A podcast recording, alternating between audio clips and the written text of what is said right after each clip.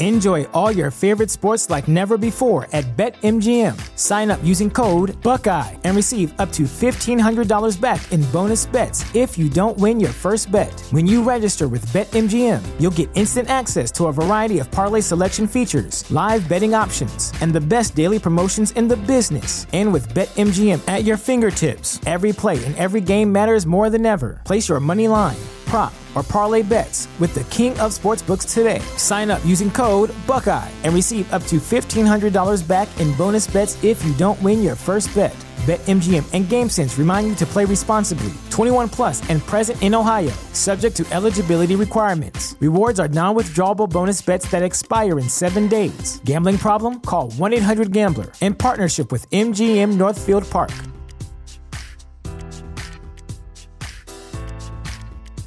Support for this podcast and the following message come from Corient. Corient provides wealth management services centered around you. They focus on exceeding your expectations and simplifying your life. Corient has been helping high achievers just like you enjoy their lives more fully, preserve their wealth, and provide for the people, causes, and communities they care about. As one of the largest integrated fee only registered investment advisors in the U.S., Corient has deeply experienced teams in 23 strategic locations. Corient has extensive knowledge spanning the full spectrum of planning, investing, lending, and money management disciplines. Leverage Corient's exclusive network of experts to craft custom solutions designed to help you reach your financial goals, no matter how complex they may be. Real wealth requires real solutions. For more information, connect with a wealth advisor today at corient.com. That's C O R I E N T.com. Corient.com.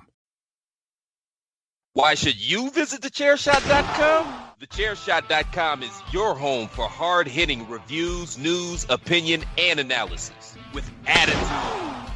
Why? Because you're smarter than the average fan. Thechairshot.com. Always use your head. I'd actually like to take this opportunity to wish Greg DeMarco Show. the best in all his future endeavors.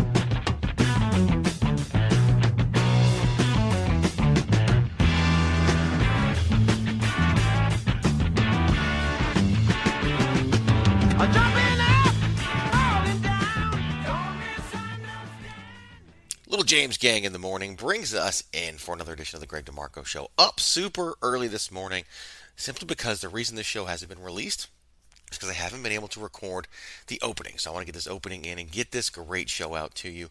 An amazing guest in Chef Daryl Mack. You are going to love this conversation with him. You're going to learn a lot just about him and his lessons. And of course, we get to learn from his lessons and apply them to our own life, which has really been an ongoing theme here at the Greg DeMarco Show. So Kevin Gill in week one, Denise Salcedo in week two, and now Chef Daryl Mack here in week three.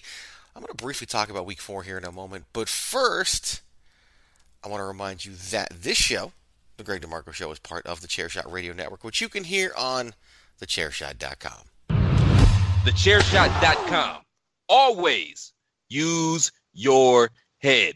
Head on over to thechairshot.com for all of your wrestling news, reviews, opinions, and analysis.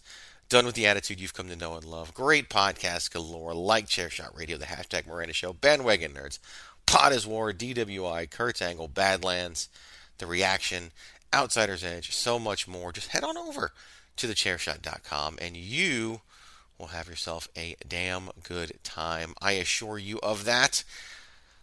Before we sell you some t-shirts, I, I got a question for you. It, it's it's early in the morning for me. I'm doing this, but I need to know how are you doing? I'm doing fantastic, man. How are you, Greg? Oh, you know, I'm doing fantastic, man.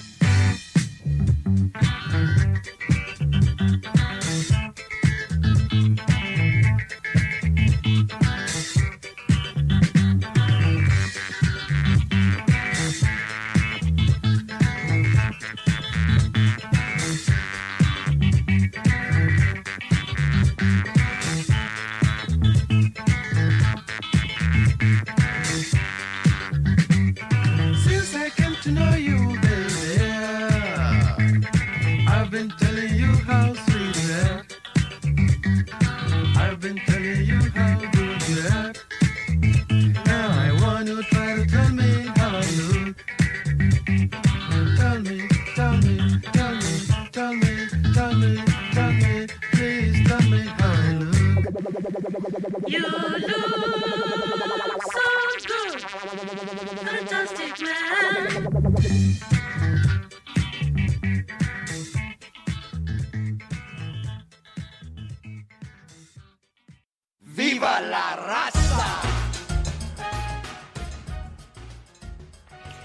Hello, ladies and gentlemen. This is the queen of soft style herself, Miranda Morales, co host of Chairshot Radio and the host of the hashtag Miranda Show.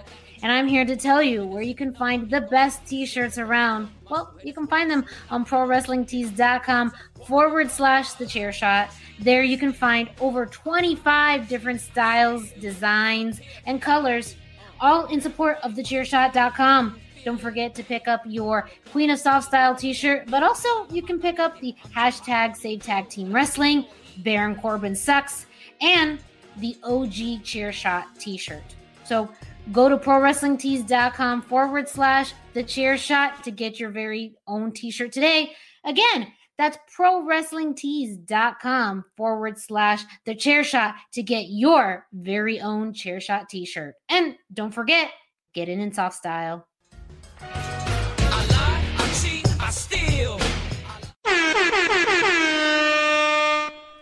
This show and the Chairshot Radio Network are also supported by our good friends at Powerslam.tv. Head on over to Powerslam.tv. Use that promo code Chairshot to get a free month. A free month. Normally you get a free week, but you use that promo code Chairshot at Powerslam.tv. Get yourself one free month. Are you looking for the newest and hottest in the world of pro wrestling? Then check out the amazing action on Powerslam.tv, the biggest indie pro wrestling channel in the world. Get over 6,000 hours of the best events from over 150 of your favorite promotions from 20 different countries around the globe. Brands like Progress Wrestling, Evolve Wrestling, Combat Zone, Defy, PCW Ultra, PWX, Over the Top, Shine, and hundreds of others with fresh content added every day for only $5.99 per month. Get your free trial today at powerslam.tv. Again, that's Powerslam.tv. Promo code Chairshot. Get your free month. A whole free month you can try it out. You're sitting at home. We're in the midst of quarantine, and you have an opportunity to watch some wrestling, enjoy yourself, and, and just have a good time at Powerslam.tv. Use that promo code Chairshot. All right, about to come up with Chef Daryl Mack. Of course, Chef Daryl Mack is a lot of fun. You're going to love it. I've got a little snippet that I recorded for you on my off day. You're going to hear about the importance of an off day after me working out for 46 straight days here in quarantine. So I'm excited for you to listen to that. Next week's guest, I want to tease you a little bit. Super excited about next week's guest. So, the first three weeks of the show, we- we've had a very definite pattern of wrestling people, people involved somehow in pro wrestling, and we don't talk a whole lot of wrestling during that conversation because there's so much more to them than that. Next week, we're flipping it around completely. We are going to have a guest that has nothing to do with the world of professional wrestling, but they want to come on and talk about wrestling. So it's going to be very exciting to hear that. You're going to have a lot of fun with it, and I'm just excited for you to hear it in general. So hear me in the car, and then let's listen to Chef Daryl Mack.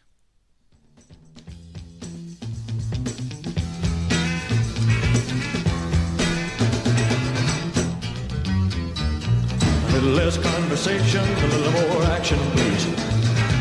All this aggravation ain't satisfaction in me. A little more bite, a little less bark, a little less fight, a little more spark. Close your mouth and open up your heart, and baby, satisfy me. Satisfy me, baby. Baby, close your eyes and listen to the music. I am in the car, which means it must be time for another edition of Driving with DeMarco. Now, this Driving with DeMarco is, of course, part of the podcast. Driving with DeMarco used to be its own podcast, and hey, maybe if if things continue to progress and people keep listening and like the content that's coming out, maybe we bring it back. Who knows? Uh, Driving with DeMarco could become its own thing again. Now, I'm, I'm open to everything. That's the great thing about being a content creator is that sometimes you just create, you get inspiration, and, and you go. But it's Sunday, May the 3rd. I'm on my way home from running an errand, so I thought this was a great time to hit up another driving with DeMarco. It's actually a, the errand took me to the other side of town, so it's quite a long, uh, quite a long trek. But okay, it's 57 miles from my house to where I had to go, and, and now I'm on the way back home, which for Phoenix is not that big of a deal. But yeah, I used to make that trek to go to work in the past, so um, I can only imagine now. Now I couldn't even imagine that. Like my normal work commute now is, is much less than that, and of course now is in present day COVID 19 sitting at home, my work commute's three feet away from the bed. So that's also uh, a benefit there. But I wanted to talk to you guys in this Driving with DeMarco. Uh, sometimes you got to think of a topic, inspiration hits. As you know, last week I was at the drive through of In N Out Burger and thought it was the perfect opportunity for uh, to record and, and add this onto the podcast. But today I'm going back to what I talked about the first time. The first edition of what was the Greg DeMarco show. We talked about the Rona routine how I had changed my daily routine, continue to work out, continue to exercise. And that continues to go extremely well. But this past Friday, uh, I changed it up a little bit in a very, very big way, at least for me. So just to recap, when when shit hit the fan back on March 16th, which was a Monday, um, that was my first day working from home. I went to the gym that night. The gym closed. After that, I literally, as I got into the car leaving the gym, that's when I got the email from EOS Fitness that they were shutting it down. I totally understood, but it kind of sucked, and I got a little worried. Like, what was I gonna do? You know, my son had already, you know, soccer practice was gonna be stopping. Like, a lot of things were changing, and all my opportunities to exercise were, were going away, and all the habits that I formed, everything that were around those habits, were going away. So I set some daily goals 20,000 steps per day, one DDP yoga session. A week later, I added in body weight exercises, which I've continued to add to, and I'm just doing fantastic. Like, I'm not trying to brag or anything like that, but it's going really well. Fast forward to Friday, May the 1st, and even a little before that, I had set a goal for the month of April. Now, the month of March, you know, the goal came in halfway through. I wanted to surpass 600,000 steps for the month. That's in running and walking. And, and I did. I get to like 610,000. So I said, okay, well, April, we're going to surpass 700,000 steps. That's what we're going to do. And so I had to change my goal up from like, I believe it became 22 to 23,000 steps per day. The goal was 23,000. I, I set a minimum of 22,000 just in case an off day happened and continue to count and, and follow up from Police reported ahead. Oh, by, the way, I have the GPS on, so she may interrupt us, and, and old listeners of Driving with DeMarco will remember that. So, I from there um, went through the whole month, and as we hit towards the end of the month, I knew I was going to surpass my goal before the end of April, just because of how things had been going. I had a 43,000 step day earlier in the month, I think around April 10th. That was amazing. It was a it was a Friday. I had off that day and just totally stepped it up and spent the whole day making that happen. And so I thought, you know, I was going to hit the, the 700,000 steps, and I knew I would do so uh, Tuesday of last week. And of course, Thursday was the last day of the month. So I knew that I had these two days that maybe if I wanted to, to, to pare it back a little bit for a couple days, I could. Wednesday came along and, and just same old stuff, man. I got up and, and continued to exercise. Thursday, continued to exercise. Now, Thursday was a crazy day at work because the way the meetings fell, and, and, and just, you know, it's a busy time right now for us despite everybody working from home. Lunch didn't really happen for me on Thursday, and so the lunchtime road work didn't take place, so I was really behind and worked really hard Thursday night. Uh, went over nine miles in one stretch to get all the steps that I needed in to get the miles that I needed in. So just a hell of a day on Thursday, which was the last day of April. Now from there, once we finished up the last day of April, I decided that Friday, May 1st, I was going to do something different. Now, if you've listened at all, you know I have an accountability buddy, accountability partner, and part of that, whenever exercise takes place, we text. We text a picture, we text a description, we text something that's quote unquote proof. Now, we believe each other.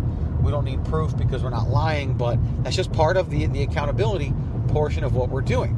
Looking at a car right now, by the way. It's half black, half white, right down the middle. It's kind of strange. I don't know if I like it or not. Jury's still out. Um, I probably won't see it very much longer, but yeah, interesting design there.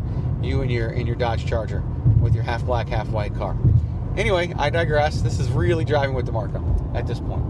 But I ended up, um, got up Friday. Well, I was thinking about Thursday night. Hadn't fully made my decision. Friday morning, got up, and I didn't go work out, didn't exercise, and so I didn't didn't do any steps. I didn't do my DDP yoga. I didn't do the body weight exercises. And so when it came time to send my my text, I sent a picture. Basically, it's like a black a black room with a white light shining. It was an empty room, and I sent it over, and I basically detailed. And here's what I detailed: for 46 straight days, I had gone at least 25,000 steps per day. I, I, not not at least. There were some days where it was lower. I averaged over 25,000 steps per day, running and walking every single day. I had covered over 500 miles for 30 of those 46 days. I did actually more than 30. Uh, over 30 days, I did a full slate of bodyweight exercises. For more than 30 of those days, I did uh, 30 to 60 minutes of DDP yoga. And so on Friday, May the 1st, I took the day off. I didn't do anything. I think I amassed, I know I amassed 4,470 steps on Friday, and that was literally just the normal course of the day. And I'll be honest with you, when I got up Saturday, I felt phenomenal. Now, here's the crazy thing about an accountability buddy, an accountability partner. They're there to know, you know, if I don't get uh, an update, I'm like, hey, did you do this today? Did you do yoga? Did you work out? Oh yeah, here it is. You know, busy lives. Sometimes, sometimes you, you, you do something, then you immediately on to the next thing, and you don't get a chance to send it. And, and so when I sent that off, I was like, I'm not doing these things, and, and here's why. The response was what you would expect from a good accountability buddy. It was basically like, you have done phenomenal things over the past, you know, month and a half, and I'm extremely proud of everything that you've accomplished and, and all the progress you've made, and, and just how mentally tough you've been to make sure you don't miss a day. I'm even more proud of the fact that you knew that it was time to take a day off. I thought about taking off, like I said, Wednesday and Thursday, and I was just still super motivated. And after going over nine miles Thursday night, I knew it was time to take that day off, and I did. I took that day off. Yesterday, Saturday, right back into it. Over 26,000 steps. Continue pushing. Already off to a good start today. This morning with with you know the running and walking that I did this morning. Continuing to do that as we progress into the week, and then the week will be the week, and, and you know everything will be as I have been doing. So just wanted to give you that insight. Of course, that's what this portion of the show is about. It's a peek behind the curtain. I open the door and, and let you in a little bit, and this was an opportunity for you to hear about what I did and, where I'm going. So enjoy this interview you got coming up with Chef Daryl Mack. It's already been recorded. Daryl Montgomery, just an amazing story.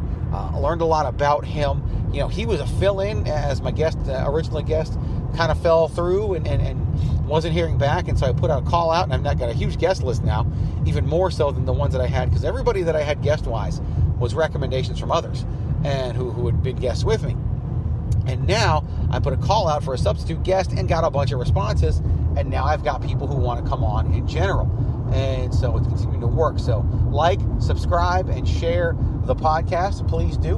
And, and you know what? If you're listening and you're like, I got a good story, I want to be a guest, hit me up at Chairshot Greg, Greg DeMarco at thechairshot.com, thechairshot.com forward slash Greg DeMarco. Dude, there's so many ways to find me. It's not even funny. And, and I check them all routinely. So definitely hit me up if you want to do something. I'm more than happy to do it. Chef Daryl Mack is not a celebrity. He's not even really a public figure, but he's awesome. You're going to love hearing him talk. You're going to love hearing what he has to say. Follow him at Chef Daryl Mack on social media as well. You'll hear that more during the interview. Stay well. Enjoy the interview. Hit me up. I'll hit you up. And uh, yeah, again, this coronavirus, COVID 19, uh, quarantine, you know, states are opening up, but people are still mainly staying inside. It's still that strategy. Just do what you can to come out of this thing better than the way you went in.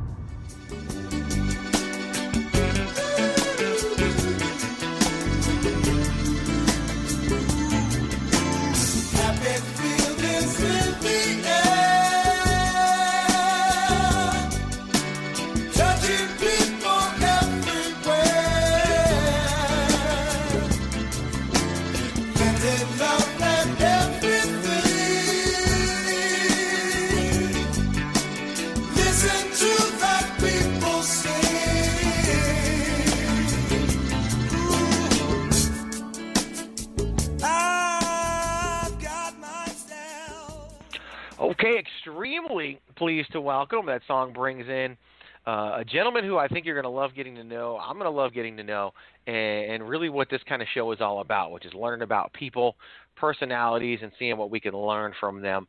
And that is Chef Daryl Mack, Daryl Montgomery. Daryl, thanks so much for coming on today. Oh man, it's my pleasure. Thank you for having me.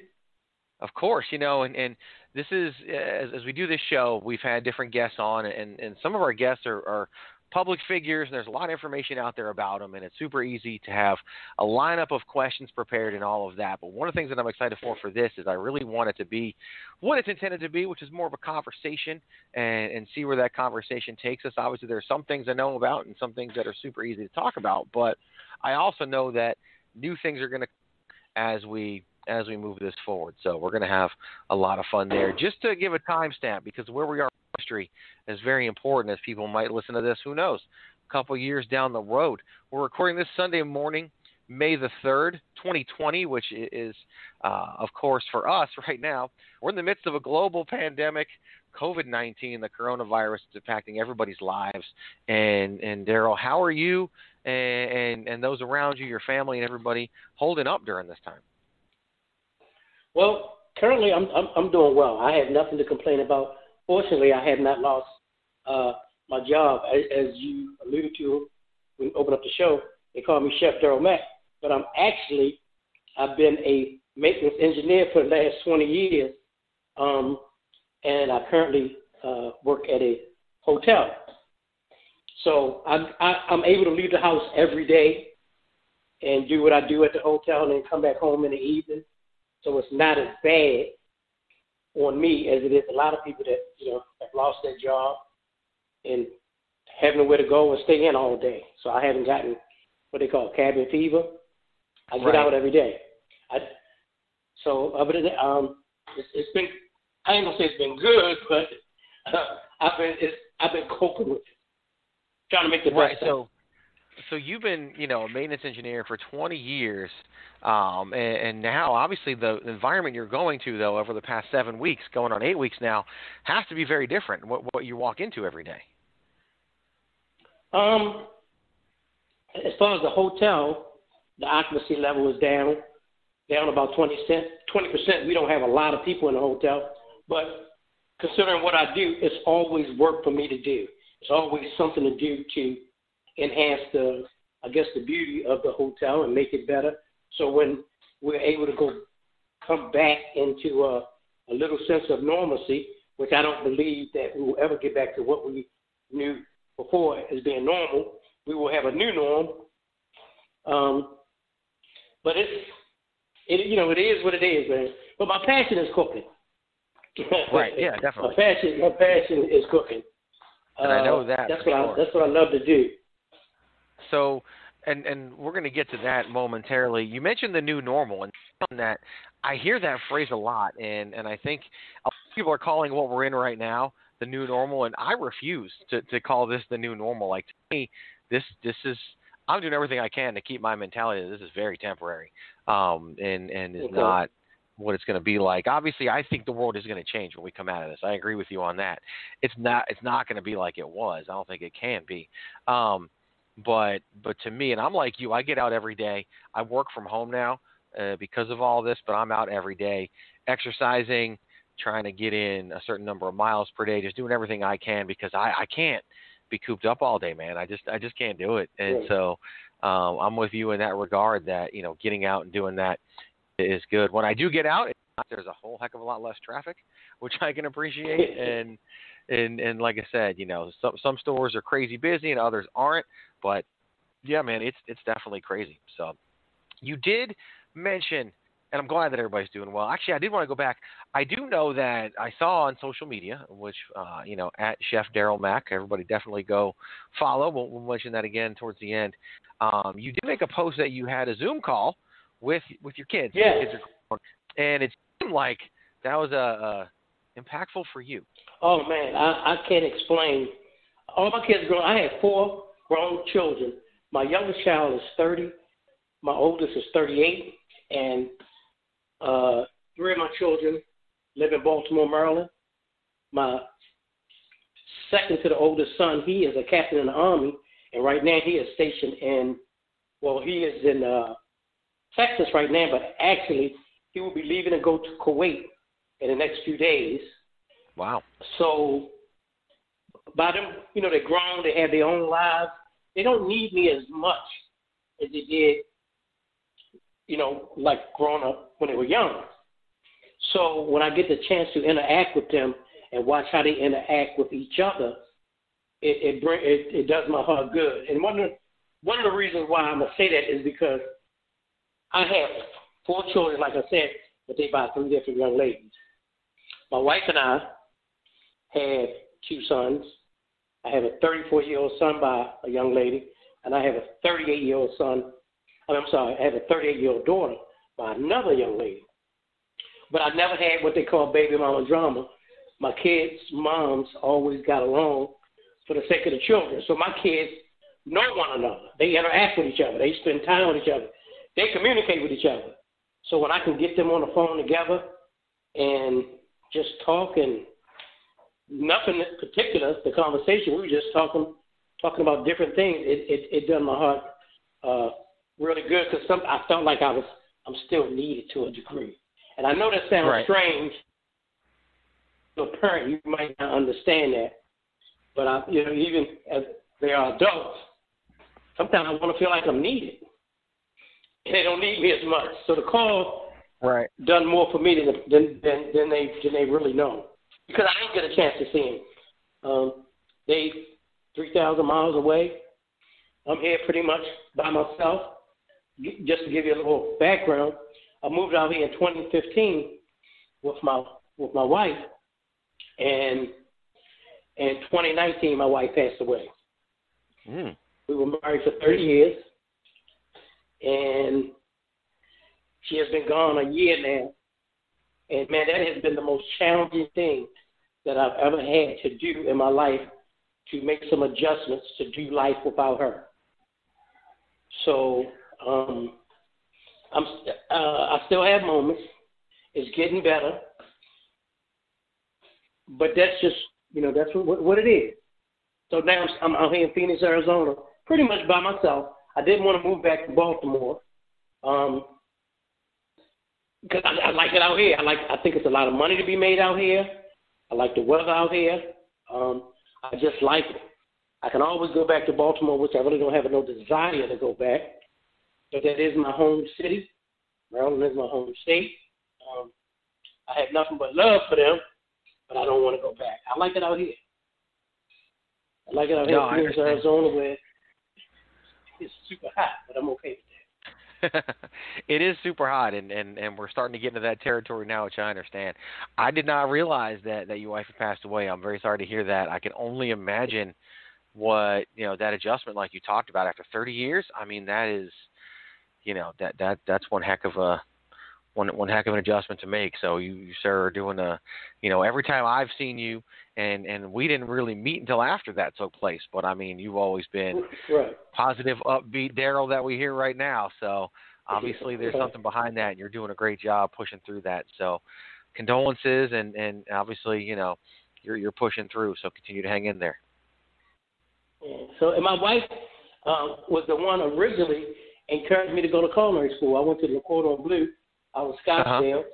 I graduated with a, a degree in culinary arts in 2016, and you know she she she supported me, she backed me, uh, she motivated me to, to to do what I had a passion for. Um, truthfully, if it wasn't for her, uh, I, I don't know if I would have done it because I'm 58 years old. Um, and was it uh, three years ago, four years ago? I was, and I was like, I'm too old to go to school. And she was like, No, you're not. And she actually made the call to the Cordon Bleu, set up the initial interview, and we went. And to be honest with you, man, it was the best thing I ever done in my life. You know, going back to school and pushing myself and testing myself. And I went to school with a lot of young people. I was the oldest one in my class, and I, I, I graduated at the top of my class. I never missed a day. I was never late, and I graduated with all A's. Uh, because I looked, I probably looked at life a little different, or look at looked at going to school a little different than they did because when you're 20, you think you got all the time in the world. But when you get to be my age, man, I'm on the I'm on the other side of 50, so my time is winding down. Even if I got 50 more years, it's still winding down. So I got to make the best of it. So And you're doing tell you that. one of the things, one of the things, Greg, that I, I learned during this situation with my wife passing, that when we out and about and we see people, you never know what people going through. Because like you said earlier, you, if I didn't tell you that, you wouldn't know that. Right. You wouldn't know. Um, so you never know what people are going through. So I think it's best to always treat people with, you know, with with with respect because you, and you know, a certain amount of being nice to people and speaking and always being pleasant because me walking around being mad and angry towards people at the passing of my wife is not going to bring her back, and she wouldn't want that anyway. So she would want me to keep moving. She would want me to make the best of my situation, and that's what I'm doing. Now, is it hard sometimes? Absolutely. You know, absolutely, man. I remember when I I took her back. She wanted to be cremated. I took her back to Baltimore. We had a homegoing service, and I went to the store and I bought a suit. And I'm trying the suit on and looking in the mirror, and I'm thinking to myself, man, I need my wife here, because if she says, "Daryl, that suit don't look right," that suit go back on the rack. I might think I look good. Her, her, her opinion, her you know, her opinion had value to me. So she said, Daryl, that suit don't look right, I take that suit off and put it back. But if she said, Daryl, that suit look good on you, even if I thought, if even if I didn't think it did, I valued her opinion, and I value what she said, and what she say, and then that I don't have that, that's a big adjustment. That's a real big adjustment. But other than that, man, I don't really have nothing to complain about. My life is good. Uh, I don't have anything. To, if I if I started complaining, the Lord ought to strike me down because I'd be wrong. Because I guarantee you, there's people much worse, you know, than I am. But I'm good, man. I'm I'm good. And I appreciate you giving me this opportunity to come on your show and just talk a little bit about me, and hopefully the people that listen to your show, some of the wrestling fans see me, you know, at the event selling food. I'm like, oh, that's that guy, Chef Daryl Mack, right there. Right. Yeah, all right. I Yeah. like him. So obviously you you went to Le Cordon Bleu and and and your wife played a huge part in that. But where does that love come from? Where does the love for cooking, the love for the culinary arts, which take us back to what really spawned that? Um, actually, growing up as a kid, watching my, my mother and grandmother cook, probably when I grew up in the 70s, um, men just didn't really stay in the kitchen and cook. Women did all the cooking. But I was always fascinated with um, cooking. And as I got older and things started changing, it became more acceptable for men to cook. So, of course, the Food Network and all the wrestling shows are my favorites. So I watched it, used to watch them all the time, and I did most of the cooking in our home. Um, and what really started me cooking a lot, my wife and I raised our two sons in Memphis, Tennessee, and I will talk a little bit more about that later. Um, Memphis, Tennessee, and she worked for a company, uh, and she didn't get off till like six in the evening. Well, by six, I was I had just started in 2000 becoming a maintenance man, and so I was on property. So it didn't make sense for me to wait for her. She'd get off at six, and she didn't get home at seven to start dinner. It'd be eight eight thirty. So I had to Right. Start learning how to whip up things. So that's where it sort of started. And then I found that man, I got a passion for this. I like this. Um, I like to make people smile when it comes to my food, and I, I like uh, I like to cook. and one day, my goal is one day to to make a living at cooking by working for myself. I never had the desire to be a chef in a restaurant. I just didn't. I always wanted to work for myself. I actually have a food cart, and I haven't used it in a while. But I want my goal is to have a food truck, and I got some other things on my plate that I'm working on. So, you know, that's that's just what I like to do. So that obviously, you know, led to you eventually going to school. Now, you didn't go to school until many years later. How long were you talking about this? How long were you? I don't want to say putting it off, but I mean, how long was this something you wanted to do before you dove in head first and did it? Probably ten years. I believe my wife got tired of me talking about wanting to cook, and and and, and but the, you know, as time went on, I was getting older. So in my mind, I'm thinking, man, I'm too old to go back to school. Too old to go back to school, and it didn't. It didn't really click until we moved out here in 2015. You know, and I'm thinking, I'm just assuming that her mind says, you know what? I'm tired of him talking about cooking and going to school. Let's do something about it. Or possibly going to culinary school. Let's do something about it. And like I said, she she took the initiative from me and called, contacted Cordon Bleu out in Scottsdale and set up the appointment with the with the uh, admissions people, and that's how I get. Because if it was up to me at that time, I probably wouldn't have done it. Only because, like I say, I'm thinking in my mind, I'm too old to go back to school. I was already 50. I'm 58. Uh, was it four years ago? So Yeah. 55 at the time, 54. So it was probably Well, at least at least 10 years. That's well. I'm glad that you you did it. I'm glad that you made that choice and did it. So when did you finish the program? Um, Ja- um, December of 2016, but we did. I did not graduate until March of 2017. It's good you did because I Yeah, mean that thing wasn't around too much longer after that. Right. They closed. I was actually in the last class. Wow. I was okay. actually in the last class, and I hate. I hated to see it go. Now, internationally, the Cordon Bleu is still open, but here in the states, all of them uh, closed, and it was about. Yeah. A lot of it had to do with money. You couldn't get the uh, government funding in terms of student loans anymore, and probably some other things. Probably, probably some different variable factors that we probably won't know. But I was in the last class, and like I said before, man, that was actually the best thing I ever done in my life. It challenged me, and sometimes you got to be pushed to, you know, being, your comfort zone is no growth in in your comfort zone. You have to come out of your comfort zone if you want to grow, and I had to learn that. Staying in my staying in Baltimore, I'm in my comfort zone. I know everybody. I know where everything at. Coming out here caused me to get out of my comfort zone and caused me to challenge myself. If I wanted something, I got to go get it. It ain't gonna come knocking on my door. So with the help of my wife, here I am. You know, Yeah, uh, partially living my dream. That's good. That that that's And, and really I, good. and look, Greg, I want to thank you. I, I don't know if I've ever done it, but I want to thank you for allowing me to be a vendor at your wrestling shows, man. Thank you very much. I appreciate it. Of course, yeah. Daryl does the the food vending for us at Impact Zone Wrestling.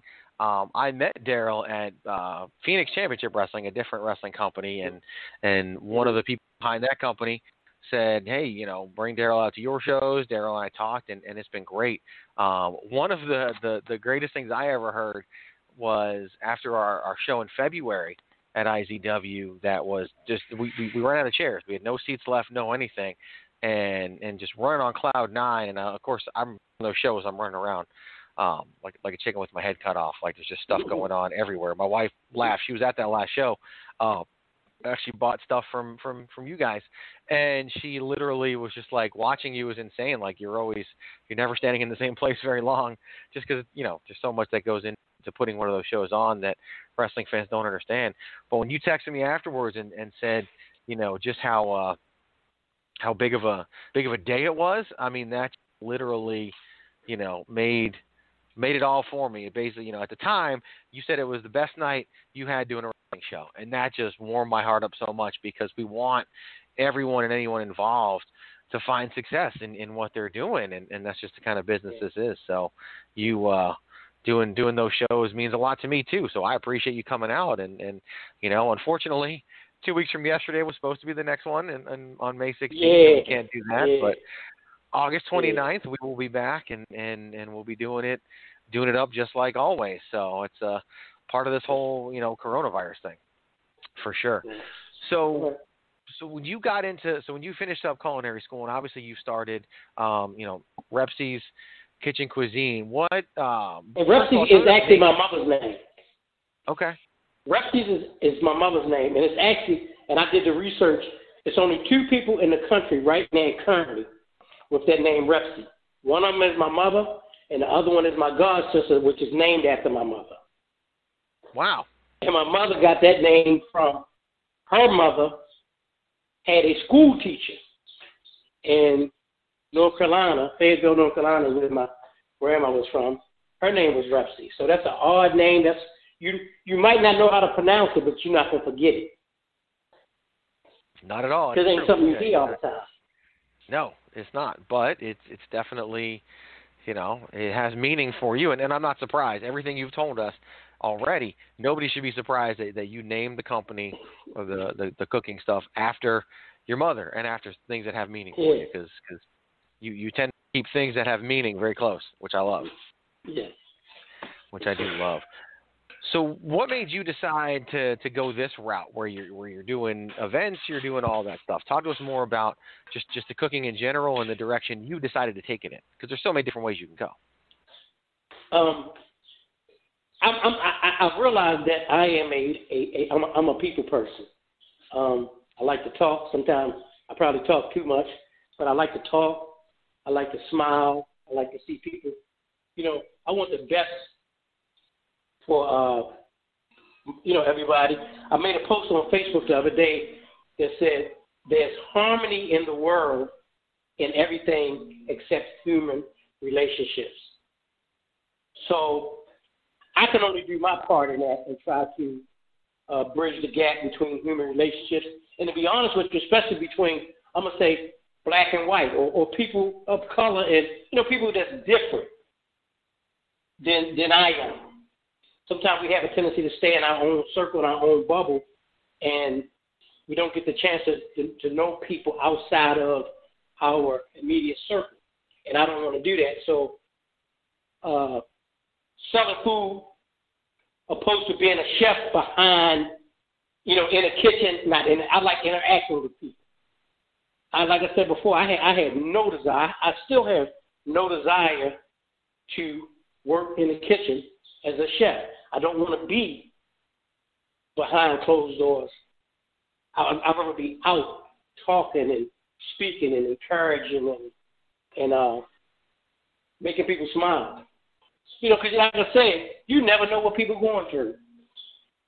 And if you can say something to them or just speak to them, and, you know, they you can tell the look on their face, they're not having a good day, and you can speak to them or say something to them. Um, you never know what that'll do for people.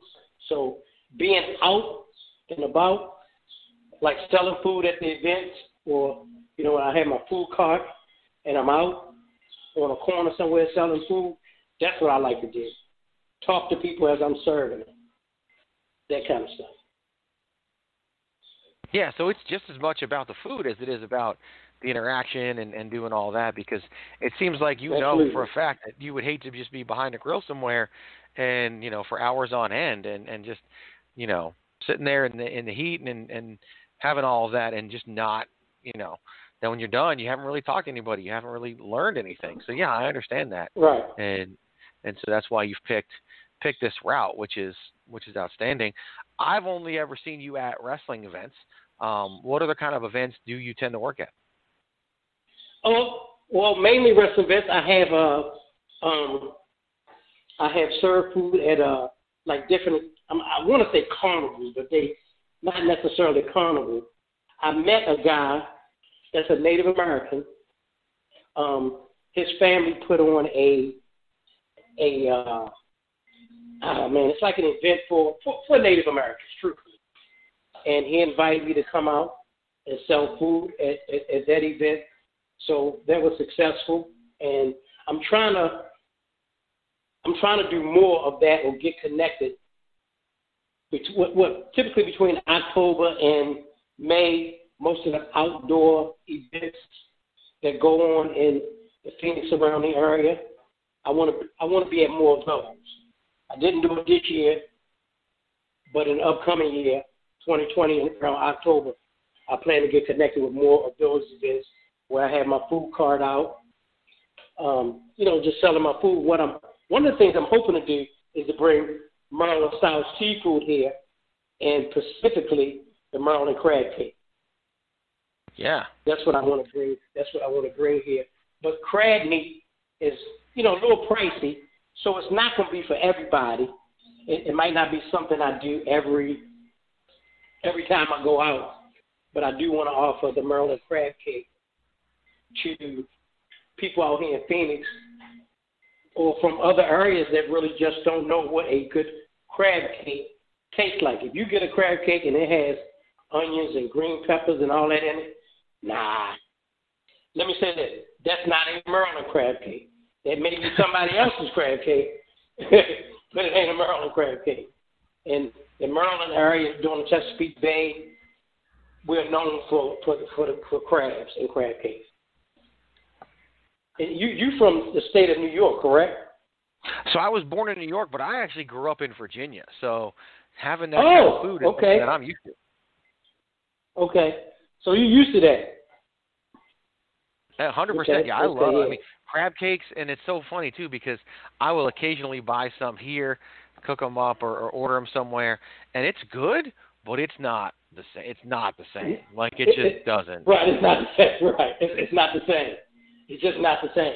I go out to uh, Mekong's or Lee Lee's, which are Asian supermarkets out here, and you can I can actually buy the blue crab. So every time I, I get a taste for some crab, I go out there and buy twelve or so and steam them up, and they're not bad, but it's not the same. I tend to believe it's the water on that side of the country. Yeah. Uh, the Chesapeake Bay and everything else actually comes from the Atlantic Ocean. And you can only get blue crab out of the Atlantic Ocean. You can't get blue crab nowhere else. You can get crab out of the Gulf of Mexico, which feeds from the Atlantic Ocean. Because a lot of times in the wintertime on the East Coast and other places, you can get blue crab from Louisiana, but out of the Gulf of Mexico. But that's because it comes from that part of the country. You cannot get blue crab in the Pacific Ocean and nothing else that's connected to it. You can get Dungeness crab, but not the blue crab. So, like you said, it's not the same. It's just not. Right. It's not the same. Definitely not. It's So funny that one you say I'm gonna have to make you some crab cakes, Greg. I'm gonna have to make Oh, you some crab know. cakes and uh I will. and bring it to the event. And uh, let you, those you know big- let you take. big smile on my face for that. That's for sure. You know, when I look at, um, well, I, I think back. So when I was in high school, we would go every summer. We would go to Myrtle Beach with a friend of mine's family, my family and their family. And one day for dinner, they always bought. You could literally buy just a giant box of crab. And Right. and just this huge box, and you would just open the box up, sit there, and just eat. And you had to, you had to crack it. You had to do everything. I mean, it wasn't just you know a box of crab meat. It was box crabs already cooked, and and we just Right. went. And I just remember, I remember two things. Obviously, well, three things. The the work that went into it, because because you had to work for crab. It's just not just there to for you to eat. Yeah. And I had to learn. The first time I had to learn how to do that, and then the um the the mess that it made. Oh my God, like a huge mess all over the place. But it was so good. It was so delicious, and That's that's, why I really fell in love with crab. Yeah, that's the fun. The fun of it is, like I say, even though it's a, it's work, because you got to crack it apart and pull the meat out and try to get meat out of the legs. That's the fun of eating the Maryland crab. That's the that's the joy of it. You know it's work, but it, to me that's the fun. And, and most crab lovers that I know like the fact that cracking it open and pulling that leg out and a big chunk of meat come out with that leg, and yeah, that's that's that's that's the fun of it. Huh. Yeah, I miss Yeah, but you're so right.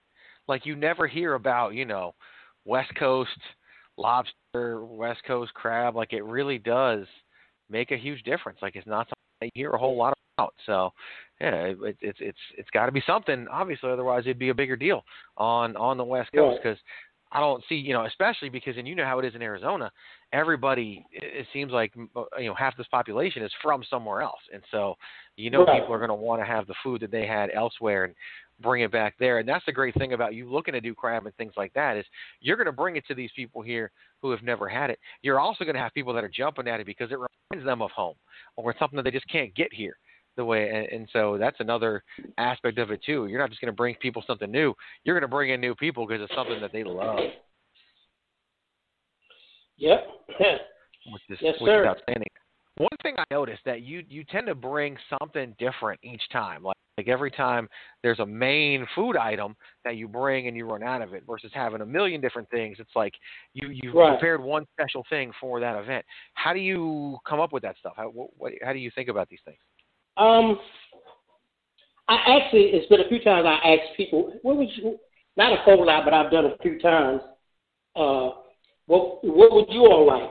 And, and then I try to get creative and just, uh, and just, um, thinking of different things myself, saying, hey, if I was at a wrestling event, what would I like? What would I want? Do I want the same old, uh, just hot dogs? You know, just the same old plain hot dogs. I got a few ideas that I'm gonna do some upcoming events. I got uh I plan to sell some shrimp fried rice. Um I'm gonna do some uh street tacos but I'm gonna put a twist on it. I got quite a few ideas that I'm gonna do and I just don't wanna do the same old hot dogs at wrestling events and I try to make it I try to make my food uh my food affordable because if you're a family and you bring yourself, your wife, and say your two kids uh, to the show, Right. um, you don't want to have to. You don't want to spend uh, seventy dollars on food to feed them. So I try to make my food affordable, where as though I can make a couple of dollars because I am there to make money, but also uh, uh, make it affordable for people. That's why, like I've been to events, uh, and the wrestling event here, and at another show. I just won't mention the name. Not nothing I sold food at, but they were selling sodas for two dollars. I think you can because I know what that costs, what you pay for when you buy a certain amount. You can make you can make money off of selling that soda for a dollar, and that's what I do. I sell my drinks for a dollar and my water for a dollar. I just say two dollars is too much. It's just just my opinion. Like if you were buying a, a, a drink for yourself, your wife, and your two children, that's eight dollars you spent on on just drinks. We ain't talking about food. So I just try to make my food affordable, and I try to change it up. And I'll be laying in the bed sometimes and be saying, "Man, I'm gonna serve this at this event," or um, now if I if I sell food at an event for the very first time, I always do hot dogs. Mm-hmm. Always do hot dogs. And then based on the crowd, I will change it up the next time. And and I plan to evolve every time. Every every time, for example, if I do your event, I'm gonna have something different every time. And if and if it's a success, then I might do it twice. Might do it three times. It just depending on how successful it is. But I like to, I like, you know, I want my food to be good, and I want it to be affordable. Not only do I want them to look forward to coming to the wrestling event, but I want them to look forward. Okay, Chef Daryl Mack will have some food there. I've had a couple of wrestling fans that follow me on uh, Facebook, and they will the night of the show or sometime during the show they say, "What you selling this this time?" And I go ahead and tell them to be like, "Oh, okay." So you know what you're getting yourself into. When you come, you can eat before you get there, or wait to eat when you get there. So I prefer they wait to eat when they get there. Like I said, I just try to make myself good and affordable. Yeah, which and, I- and I- you're so right thing. Like, uh, obviously, going into putting on wrestling shows, concessions was something that I thought about, and how can we do concessions, and how can we do all that. And I would never dream of selling soda for more than a dollar per per can. Like, I think that's price in terms of the convenience factor. The profitability is still very high. Like, it just makes sense. Two dollars a can. That's just like you don't really care about your audience when you're selling it for two dollars a can. Like, it's, there's there's I that just think balance. it's too you much. know? Yeah, that balance. You got to care about the people who are there. Right. Because I would rather I would rather sell volume and make some money selling, uh, you know, fifty cans of Coke at a dollar and make some money, and my customers are happy, opposed to trying to sell uh, 25 cans at two Right. dollars, and my customers thinking they they buy because they're thirsty, but in the back of their mind they're thinking, man, this is way too much. I'm not gonna I'm not gonna buy no more drinks from them. Right. And the difference I would- that I would rather 25 do it- cans that you bought is maybe seven dollars. So, yeah, Right. it's it's it's definitely it's, it's that balance because you're you're building you because you and you're all about relationships and and you're all about it. Right. The, the interaction, you're not looking for one sale. You're looking to build a relationship with a customer who's always going to come to events, who's going to see you. You almost want people who are asking me, "Hey, Daryl's going to be at the IZW show, right?" Like that's what you're looking to get to, where where people are wanting to know if you're going to be there. Absolutely. Not only that, because I, you know, I do cater. Somebody might say, you know what, I'm getting married in the next month or two. Can you cater our event? I do private chef service. Can you, you know, my wife and I anniversary coming up. Can you come to my home and cook for us? Like you said, I'm trying to build relationships for long term, um, long term growth. Even if I'm not in a wrestling event, and they see, because like I said before, one of my goals is to buy a a food uh, truck. They know I'm gonna be on the corner of 16th and Baseline. They familiar with me at their wrestling event, but you know what? I like that guy right there. He's fair, Yeah. and his food is always good. Let's go on 16th and Baseline and get some food from him. Exactly. That's the way to do it right like there. you said, I'm in the build. I'm in the building.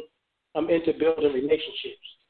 Yeah, long term customers. You want you want customers that have been coming to you for years and and coming to the wrestling shows, and I want people that have been coming to IZW shows for years. So it, it all Right. makes perfect sense to me.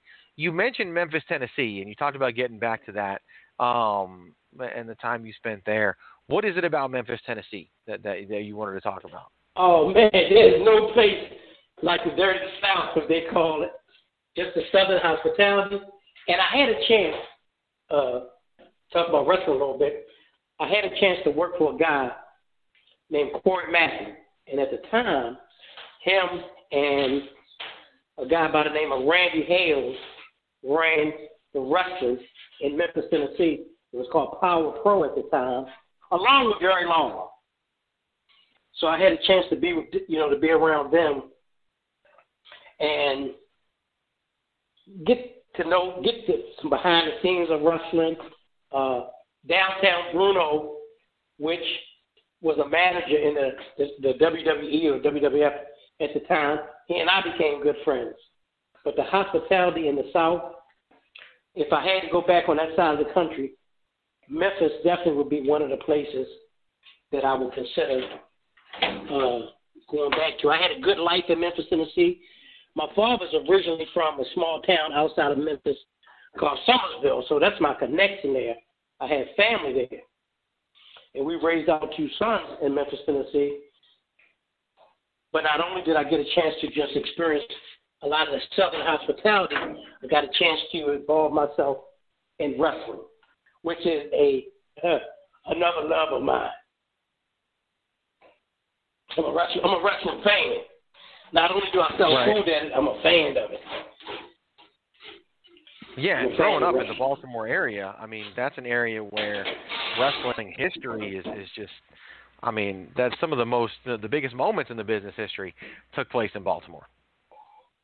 Well, I don't know if I ever told you this, but in 1977, in the Baltimore Civic Center, I was uh, I was at I was in Baltimore when um when Bruno Sammartino lost the the title to Superstar Billy Graham.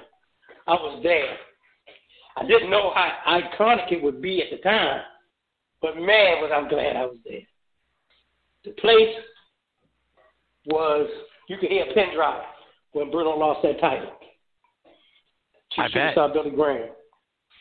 Uh, they had to literally rush Superstar Billy Graham out of the arena because the fans went crazy. And they started throwing things because they just could not believe that Bruno Sammartino lost a title to this heel that people love to hate. And I was a fan of Superstar Billy Graham. I just like his charisma. And at the time, you know, from uh, Phoenix, Arizona. They would Yep. they would uh, introduce some ads, and I didn't know. Years later, I would have some connection to Phoenix, Arizona. But yeah, that's where he uh from, and it was a great match. And just being there, you could feel the electricity in the air. You know, because WWF at the time, that's when you still had territory, and that's that was their area. You know, the Northeast. They dominated the Northeast. So I'm pretty sure you're familiar with it, growing up in that area.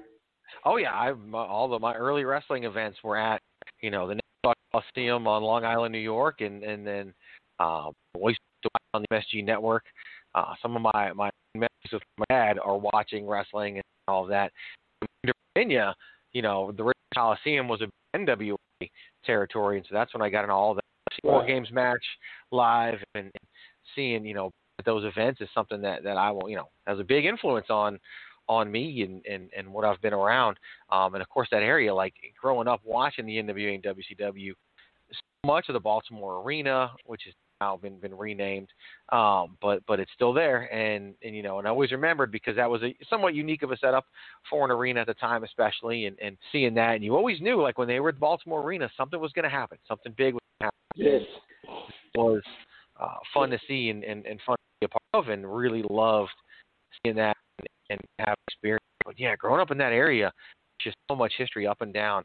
It's like you talk about Bruno lost to superstar Billy Graham, and you can hear a pin drop because fans today, you know, they think back to WrestleMania 30 when the Undertaker finally lost you know, to Brock Lesnar, and just the shock that everybody had because the streak had been going on for so long. But like, no one went to the Baltimore Arena that day expecting Bruno to lose. Like that was just you were going to see Bruno, and you know Bruno was the hero, and, and to have him lose that way, I mean, yeah, I could only imagine the shock and, and awe in that building on that night. Oh, yeah. It, it was, uh, you know, looking back there, man, that was, uh, it was great. Let me put it that way. It was a shock factor because nobody, nobody saw it coming. The only thing that may would have possibly given a clue, now that I look back, is the fact that they had cameras there. They had TV cameras there. Um, so that may would have given it away a little bit, but still, nobody thought the superstar Billy Graham would have uh, beat Bruno for the title because at that time, I think, and I could be wrong, Bruno had the title maybe eight years. Well, he lost it to Ivan Koloff, I believe, in the early seventies. I think. Right. But he had had he had had it a long time, and you know everybody expected Bruno to to uh, retire with the title, not lose as a superstar. But later on, that I learned listening to Superstar Billy Graham podcast that Bruno was tired. He needed a break. So uh, Superstar Billy Graham was next in line. Let me say that. Yeah, no, he had hold it, held it. Um, he did lose it to Ivan Koloff, and and you know he, he lost it in '71 to Ivan Koloff. Then he lost it in '77. So he had held that title. Um, you know, the first time it was eight years. The second time it was four years. That's just unheard Okay. of. But you know, they they knew what it was like when he lost Ivan Koloff in New York. So I'm also not surprised they didn't have him lose again in New York, and instead did it in in, in Baltimore because having him lose in New York it, it was just probably not would not have gone over well. But yeah, two Yeah. reigns, one eight years and one four years. You just don't see those things anymore in in, in professional wrestling. So absolutely insane. But you've seen so much. What you know with with, with all your with with the food endeavors and the business and everything, you know, as you wrap things up here. Um, what do you you talked about the dream, like you know, and, and as you're marching towards that and chasing the dream, what is your ultimate goal with all this? With, with my food? Yeah. Oh, um, I don't want to sound. Let me see. I guess to be a millionaire, number one. But number two, um, I want a small restaurant. I want a food truck, and one of my goals is to also own. Because I actually had some before. I want some vending machines because I'm looking for different streams of income. Right. Um, but you know, my my my food is my primary. I really want to bring Maryland style seafood out here to Phoenix, and and I want to be known as that guy. If you want authentic Maryland style seafood, which when it comes to shrimp, it's the seasoning, and we steam shrimp in in Baltimore. We don't boil shrimp. Most places boil shrimp. We don't do that. Right. We steam our shrimp. Um, so between steaming and the seasonings that go on uh, the shrimp, which makes it Maryland style seafood, I want to be known for that guy. You know, whether you're having a a party, and you need somebody catered to cater the party, and you want seafood. I'm that guy, Chef Daryl Mack of Repsy's Kitchen Cuisine. Call him. You coming in, you know, you you coming, you got some friends coming in town, and you want to treat them well, and you know they like crab cakes. Go to that crab cake guy, Chef Daryl Mack of Repsy's Kitchen Cuisine. Call him. He gonna have the best crab cakes out here. The best authentic crab cakes. That's my Hundred ultimate percent. I want to build. I I Um, want you know. Ultimately, I want to build a culinary empire out here in Phoenix. Um, Yeah. Because see, out here in Phoenix, what I learned is you get one shot at the people because there's so many places to eat. You get one shot at at doing a good job. Now, I don't care what you do, how good you are. How, you know, you you you you you have a mindset of being the best. Somebody is not gonna like your food.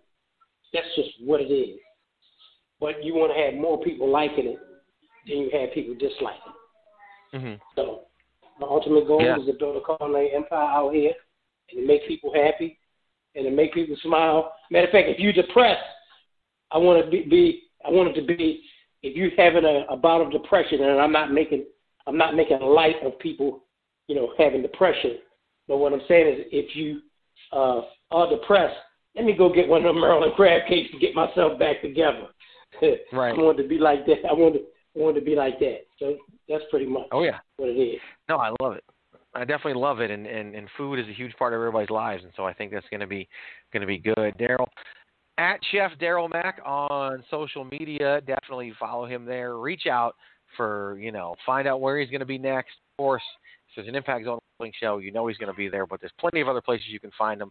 Also available for catering. If you're looking to hire a private chef for for one of your events or a special date of some kind, Daryl as well can be there at Chef Daryl Mack. Daryl, we um one of the things that two two things before we finish up. I always request a specific song to play for a guest before I bring them on, and and you requested Frankie Beverly's "Happy Feeling." Um, why? What what made you pick that song? I like that song because, for the most part, even despite the fact that after being married for 30 years and my wife passed away, I'm a happy guy, and I try to wake up in the morning um, with a smile. Uh, I, I like being happy, man. I like to see people happy. Life is way too short to walk around mad at somebody. Life is way too short to walk around holding grudges to somebody, you know, with somebody. Um, I just like that happy feeling. And that song just, you know, listen to it. It has a happy feeling to it, and I just like that. That's just my personality. I love it. Uh, it makes perfect sense, and I'm not surprised by any of that. Definitely love love to hear that, and can can fully appreciate it. Every interview that I do, I want everyone listening to walk away with a lesson and something that they they can apply in their own lives, and and and yours is no different. Earlier, when you talked about um, you know, waiting 10 years and finally going to school. You made a comment about coming out of your comfort zone because you had worked as a maintenance engineer for so long, but cooking was your passion and you needed to, to, to, to tackle that and come out of your comfort zone to do, to do it. So for you, and, what I want people to learn from this is, is come out of your comfort zone because life is so much different on the other end of it. And, I really think that that's something that you've taught us and, and taught a lot of people here. So I appreciate that about you, and I appreciate that about your experiences as well. And I really hope that people come to know and come to come to grow from that as well. So awesome job there, Daryl. Can't thank you enough for coming on and sharing your story with people. Hope people get to know you. Find you on social media at Chef Daryl Mack, and of course, things just keep continuing to, to grow and, and, and get better for you. Thank you, sir. I appreciate you having me, Greg. And I hope we continue to do business um, for years to come. I hope I hope your show grows with though uh, you putting on a show every month. You put on a show every Yeah. month. You eat, I eat, we all eat. You're not the only one at, at the February show. I've told this story on air before. Um, towards the end of it, the very end of it, the the wrestler who won won the the Monster Battle Royal Watson was was doing a, a an interview to talk about his match that was going to take place in May, and he accidentally said March, and the people started chanting, "We want March," and, so that you know made me feel really good because here we are running four shows a year, and, and people literally chanting that they want us to run every month. So definitely something to to look at in the future. But you know, obviously right now nobody's running anything, but we're going to get back to that point, and, and, and I'm really excited for when we do. So awesome stuff. Well, thank you, Daryl, and uh, we'll see you soon. Thank you, Greg. Have a great day, all right?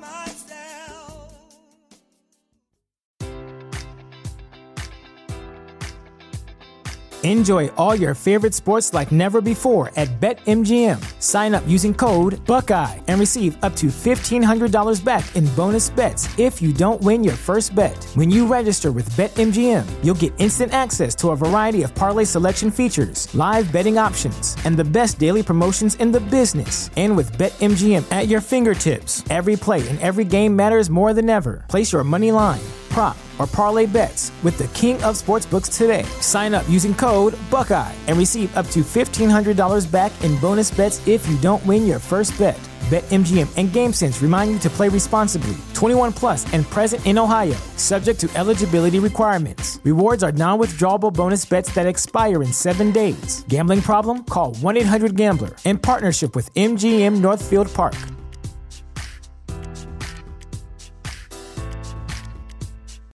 Save big on brunch for mom, all in the Kroger app. Get 16 ounce packs of flavorful Angus 90% lean ground sirloin for $4.99 each with a digital coupon. Then buy two get two free on 12 packs of delicious Coca Cola, Pepsi, or 7UP, all with your card. Shop these deals at your local Kroger today or tap the screen now to download the Kroger app to save big today. Kroger, fresh for everyone. Prices and product availability subject to change. Restrictions apply. See site for details.